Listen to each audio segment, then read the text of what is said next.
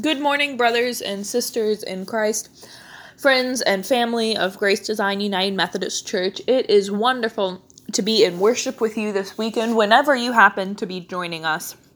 It is a blessing to be able to call upon the name of the Lord, whether we are on top of the mountain or we are in the valley. He is our strong fortress. Praise be to God. Um, as we get started, I just want to remind you um, that I know there's a lot changing um, around policies and procedures, and are we in attendance or are we not? Um, but know that um, Grace Design United Methodist Church will not be reopening for worship um, for another several weeks, uh, but you will definitely hear publications from us whenever we do, um, or if we choose to start worship in another form. However, no matter what we do, we will continue to provide worship through this forum and on our Facebook page. With that announcement aside, um, let us join our hearts in worship and come to the throne of the Lord by joining together in our call to worship.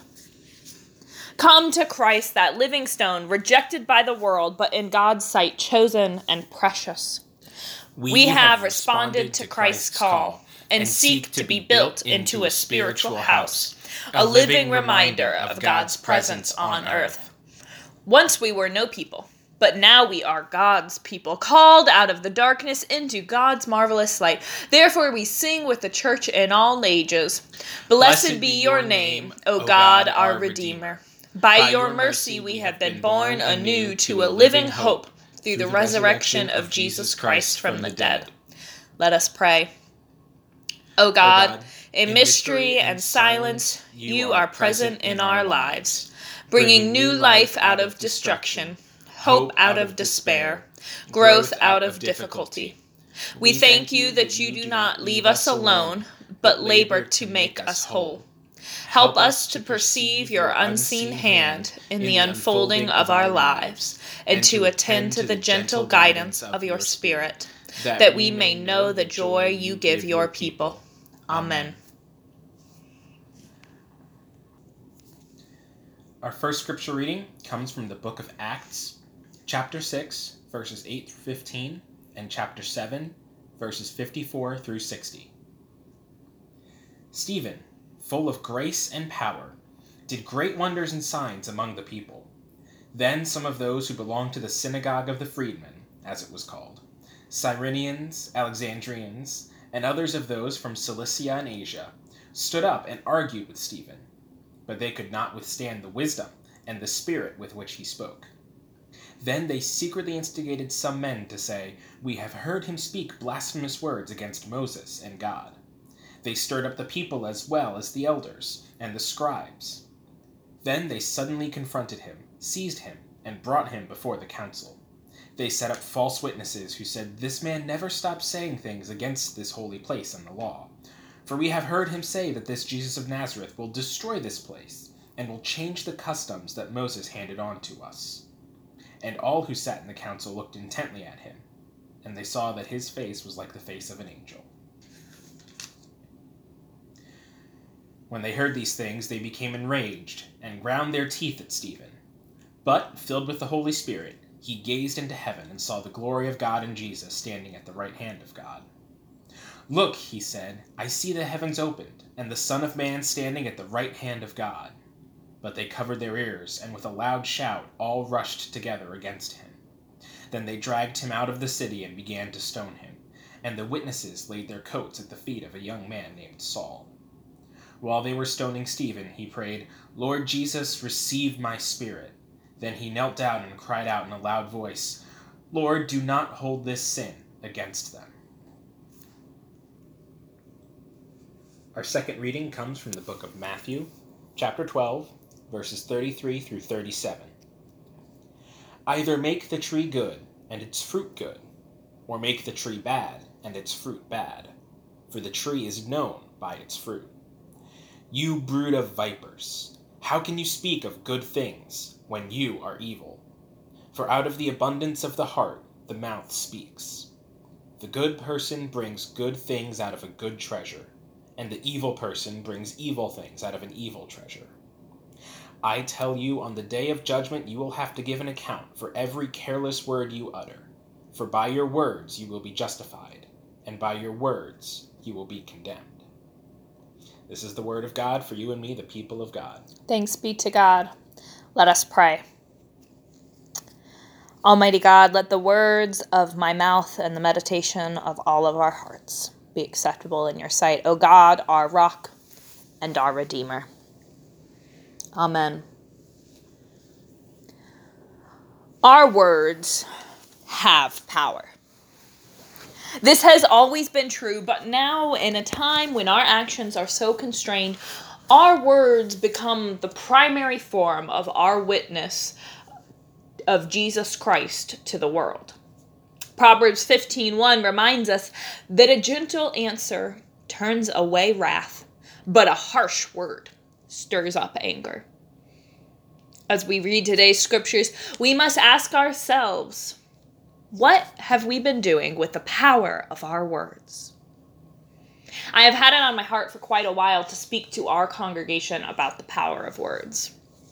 When I look around, listening to what is said in personal conversations and public broadcasts, when I read what is published in newspapers and on personal Facebook pages, I see a lot of anger, stirred up by the words we choose to speak and write, myself included.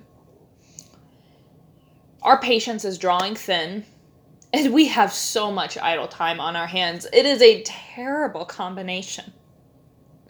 We are out of control of our situation, and it feels as though everyone who has that so called power is seeking to display their worldly authority, further infringing on our sense of control over our own lives. This situation we're in, it stirs up all sorts of things fear, despair, hurt, and anger. Too often, my dear church, I see that our words that we speak and our words that we write reflect the trouble that fills our hearts. Yet, as Christians, our words ought to sound different than the words that are spoken by the world. Amen? My contemplation on this topic personally and the work of the Holy Spirit within me began several weeks ago when Psalm 59 came up in my morning devotion. Particularly, the study was based around verses 14 through 17 they, that is the psalmist's enemies, return at evening, snarling like dogs, and prowl around the city. They wander about for food and they howl if they are not satisfied. But I will sing of your strength. In the morning I will sing of your love, for you are my fortress, my refuge in times of trouble. You are my strength. I sing praise to you. You, God, are my fortress, my God on whom I can rely snarling, which is what we could call spitting hurtful words, and howling, which is complaining when our earthly desires are not met. These are the sounds that people make when they are not focused upon the Lord. Focused upon God, the psalmist tells us we make sounds of praise, singing about God's strength, delighting in God's protection, and declaring God's reliability, no matter if our earthly hopes and earthly desires are met or not. Look at the contrast in the words between the people focused on God and those who are not. Yes, church, we ought to sound different than the world. We ought to be that clear noise of rejoicing and praise and delight and declaration morning, noon, and night among the noises of discontented snarling and howling as the world wrestles. I'm going to ask you right now to have an honest conversation in your heart between you and God. Are the sounds you are making sounds of rejoicing and praise right now? Even though your earthly desires and your earthly hopes are not being met and the powers around you are, are controlling you, are your sounds and your words those of rejoicing and praise? Or do you think your sounds are closer to snarling and howling, full of complaining and hurtful attacks? Are the words of your mouth and the meditations of your heart pleasing to the Lord. I don't ask these questions with glee, church. They are hard and convicting for me as well. I will openly admit my words fall short right now. I have uttered hurtful words when I am hurt. I have belittled people when I am disappointed with outcomes. I have complained in my soul instead of rejoicing in the goodness of God, which is poured out abundantly on me day after day after day. Forgive me, Lord. Forgive all of us who can confess right now that our words have not been pleasing to your ears. Fill us with your Holy Spirit. Inspire us to sing your praises. Remember, church, the words right out of the Gospel of Matthew today? Red letter words, no less. Jesus says everyone will have to give account on the day of judgment for every empty word they have spoken. For years, this has struck fear in my heart, as well as a bit of confusion, since the next sentence continues For by your words you are acquitted, and by your words you will be condemned. Are we not justified by Christ and Christ alone? How can we be acquitted by words? As the Holy Spirit moves and convicts my own spirit, I see that the key to Christ's teaching is that our words reflect what is already within us. We can be judged by our words, brothers and sisters, because our words give an accurate account of our standing with God. When we are tuned to God, our hearts are in line with the Holy Spirit. When we are leaning into Jesus, our words are going to reflect the goodness of God and bring honor to God. When we tune ourselves to the woes of the world, our hearts are aligned with political parties and our own agendas. When we lean into ourselves, our words reflect our own spiritual emptiness, and they spill out as snarls and howls and, and as we project our own dissatisfaction. So, again, I ask you to have that honest conversation in your heart with God. I ask not because I'm looking to force some moment of conviction, but because, as many of you have identified to me, we are in a time of spiritual warfare. The only weapon we need in this battle, in fact, the only offensive weapon we are given in the armor of God, is the sword of the Spirit. So we need to honestly ask ourselves if our spirits are in line with the Spirit. Checking in on our words like this, having this honest conversation with God, is the spiritual equivalent of taking our temperature. Our words show us what is truly inside. Our words would tell us if we are in line with the sword of the Spirit. Whether or not we choose to pay attention to the temperature reading of our language, the world is going to see through our words if we are spiritually sick or spiritually healthy. Our words are our witness right now. I am not asking us Christians to refrain from speaking truth, but rather remember that the most important truth must always be considered first. A Christian is called to give an account of their words at the end of days. And, brothers and sisters, I can guarantee you that God isn't just going to do a fact check on your words to make sure that you were technically right. Our words are going to demonstrate what is in our hearts. And our words represent the fruit that we are sowing in the world. Words can give life, and words can sow sin. Words can encourage love, and words can spread hate. Words can promote truth, and words can spread lies. Words can build others up, and words can tear them down. Words can bring the kingdom come, and words can play into the game of the enemy. When we descend to howling and snarling because we do not see our desires being played out on earth, guess what, brothers and sisters? We are playing the game of the enemy. Instead, use your words to praise the Lord and rejoice in every present circumstance. When we descend to name calling, we play the game of the enemy, brothers and sisters. So instead, call upon the name of the Lord, the name which saves, the name above all names. When we descend to insulting the wisdom or intelligence of those we disagree with, guess what? Yeah, that's right, we're playing the game of the enemy. So instead, always turn back to the wisdom of God. trusting that God knows enough to bring good out of any circumstance. When we descend to frustration and impatience with our loved ones, yes, we're playing the game of the enemy. So instead, thank God that they are in your life. When we descend to finding the faults in every decision, we are playing the game of the enemy, focusing on evil. Instead, remember that all flesh fails, but in our weakness, God's strength shines through. In the book of Acts, Stephen today is asked to give an account of his words. When tasked with preaching to the crowd, Stephen speaks words of great wisdom, and we're told that is because he is filled to the brim with the Spirit. His mouth produces the fruit of his Spirit. When the religious leaders want to charge Stephen, remember that it is the credibility of his words they attack. Our words have power. I know that many comparisons are being drawn right now between our current relationship with the religious institution and the relationship between the early apostles and their religious institutions. Trust me when I say I understand this impulse deep in my soul, though, as your pastor, I strongly encourage your using scripture to interpret our lives and context.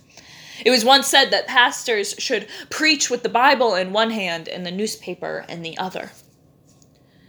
Yes, we need to learn from these scriptures about Stephen. By placing ourselves in the place of Stephen and taking up his courage and his conviction to speak truth no matter what.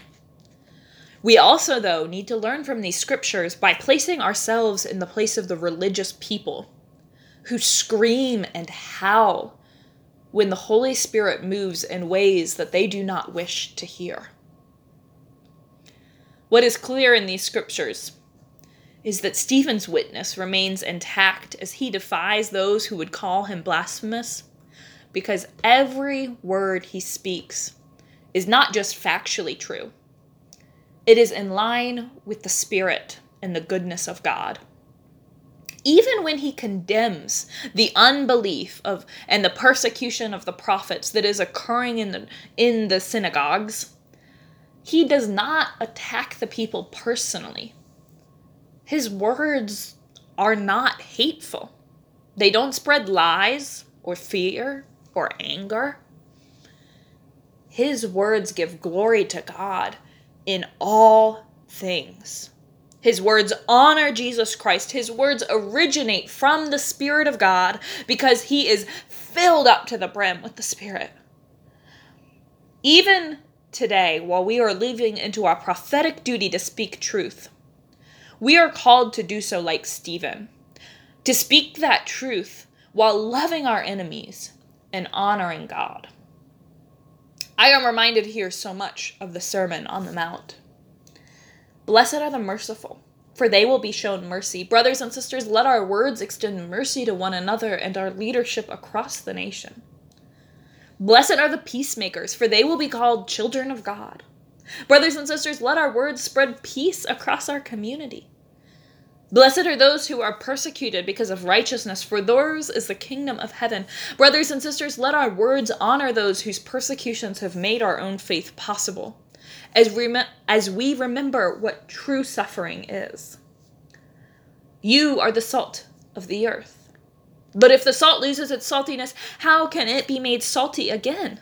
It is no longer good for anything except to be thrown out and trampled underfoot. Brothers and sisters, if we lose those things which set us apart from the world, if we descend in our battle to playing the game of the world by their rules, spewing hate and anger, howling and snarling to hear have our voices heard, we are no longer helpful to the world in any way. So let our words be holy and set apart, so that we may provide salt to the earth. If anyone slaps you on the right cheek, turn to them the other cheek also. And if anyone wants to sue you and take your shirt, hand over your coat as well. If anyone forces you to go one mile, go with them two miles. Let our words not offer judgment over others. Remember, justice is mine, saith the Lord. When power exerts itself over us, Lord, may we be like Stephen, who keeps his words focused on the good story. Lord, May we be like the man asked to carry the soldier's pack for a mile, who then extends the soldier the grace of God by carrying it for two. Even when we are sure we are in the right, let our words be like those men's, full of grace, as we ask God, Lord, do not hold this sin against them, while forever placing the attention back on God. After all, the winds may rage and the rains may fall, kingdoms will rise and fall, rulers will be established and will be torn down, but they, they are not worthy of our attention. Through it all, there is one Lord of Lords, one salvation, one name of Jesus upon which we call, one God who is worthy of our worship, one Spirit who gives us the breath which form our words. The King alone is worthy of them. I will sing of your strength. In the morning I will sing of your love, for you are my fortress, my refuge in times of trouble. You are my strength. I sing praise to you. You, God, are my fortress, my God, on whom I can rely. Praise be to God. Let us turn our words to God now as we sing, I am thine, O Lord. This is hymn number 419 in your United Methodist hymnal. I am thine, O Lord, I have heard thy voice, and it told thy love to me. But I long to rise in the arms of faith and be closer drawn to thee. Draw me nearer, nearer, blessed Lord, to the cross where thou hast died. Draw me nearer, nearer, nearer, blessed Lord, to thy precious bleeding side. Consecrate me now to thy service, Lord, by the power of grace divine. Let my soul look up with the steadfast hope, and my will be lost in thine. Draw me nearer, nearer, blessed Lord, to the cross where thou hast died. Draw me nearer, nearer, nearer, blessed Lord, to thy precious bleeding side. Oh, oh, the pure delight of a single hour that before thy throne I spend. When I kneel in prayer and with thee, my God, I commune as friend with friend. Draw me nearer, nearer, blessed Lord, to the cross where thou hast died. Draw me nearer, nearer, nearer, blessed Lord, to thy precious bleeding side. There are depths of love that I cannot know till I cross the narrow sea. There are heights of joy that I may not reach till I rest in peace with thee. Draw me nearer, nearer, blessed Lord, to the cross where thou hast died. Draw me nearer, nearer, nearer, blessed Lord, to thy precious bleeding side. As we draw close to God, we come now to a time of prayer. Will you pray with me? Almighty God, maker of heaven and earth, ruler of this world and the next, savior of creation and judge of the universe, if we spent all our lives, we could not declare the fullness of your wonder. We offer up our hearts, ourselves, our actions, our words, all of it, and pray you would sanctify our lives to be pleasing to you. God, we confess to you now our shortcomings, especially where we have failed to sound like Jesus with our words. Whether we were short with our family or unkind about strangers. We know evil words originate when our souls are not aligned with you, so correct us and restore us to the fullness of relationship with you that we might be the salt the world so desperately needs. Guide us, Lord, in our ministry, showing us the most faithful path forward. Protect us, Lord, from any who desire us evil and from all sickness and tragedy. For those who are already ill or who are facing surgery, we pray for fullness of life and abundant healing. For those suffering job losses, we pray you would raise up people around them to support them and give them new purpose. For those of us who are too comfortable right now, we pray you would open our eyes to show us where we can be building up one another. For those who are worn out or lonely, suffering from the current conditions, we pray for grace and peace as only you can provide. Lord, give us wisdom to faithfully minister and preach the gospel. Heal broken parts of our church where our vision is limited and where we see only obstacles to the way we know how to be Christians. Teach us, Lord, that you are limitless and show us all the opportunities you are still creating. We pray also for the vision of our leaders, for our governor and president, their advisors, and all the local officials working to implement their plans. As they balance economic concerns with health concerns and work with conflicting sets of data, we pray you would be the hand that weighs their decisions. We pray for wisdom, courage, and compassion for our bishop and her cabinet as they balance the spiritual health of hundreds of churches alongside health concerns and restrictions, we pray you would give them grace and peace so that they cut through the stress and may clearly hear your will. We pray that in all of our weaknesses, your strength would show through, so that in all things you may be glorified through the name of Jesus Christ. And now we pray the prayer that the Lord taught us to pray. Our, Father, who art in heaven, hallowed be thy name. Thy kingdom come, thy will be done, on earth as it is in heaven. Give us this day our daily bread, and forgive us our trespasses, as we forgive those who trespass against us. And lead us not into temptation, but deliver us from evil. For thine is the kingdom, and the power, and the glory forever. Amen. And now to close, we will sing an old favorite. There's something about that name. If you still need the lyrics, it's hymn number 171 in your hymnal, and we will sing it through twice. There's something about that name. Jesus, Jesus, Jesus. There's just something about that name. Master, Savior,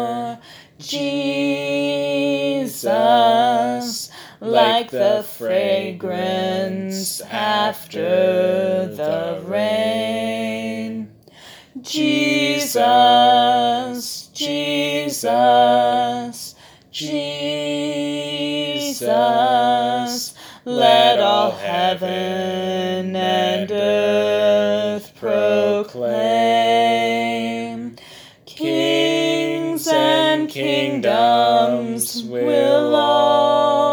pass away, but there's something about that name.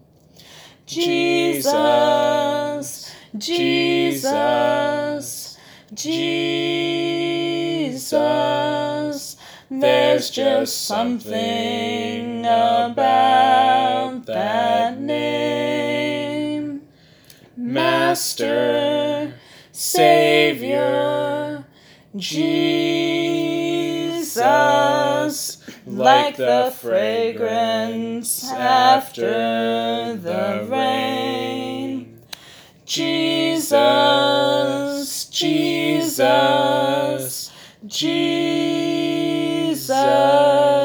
let all heaven and earth proclaim.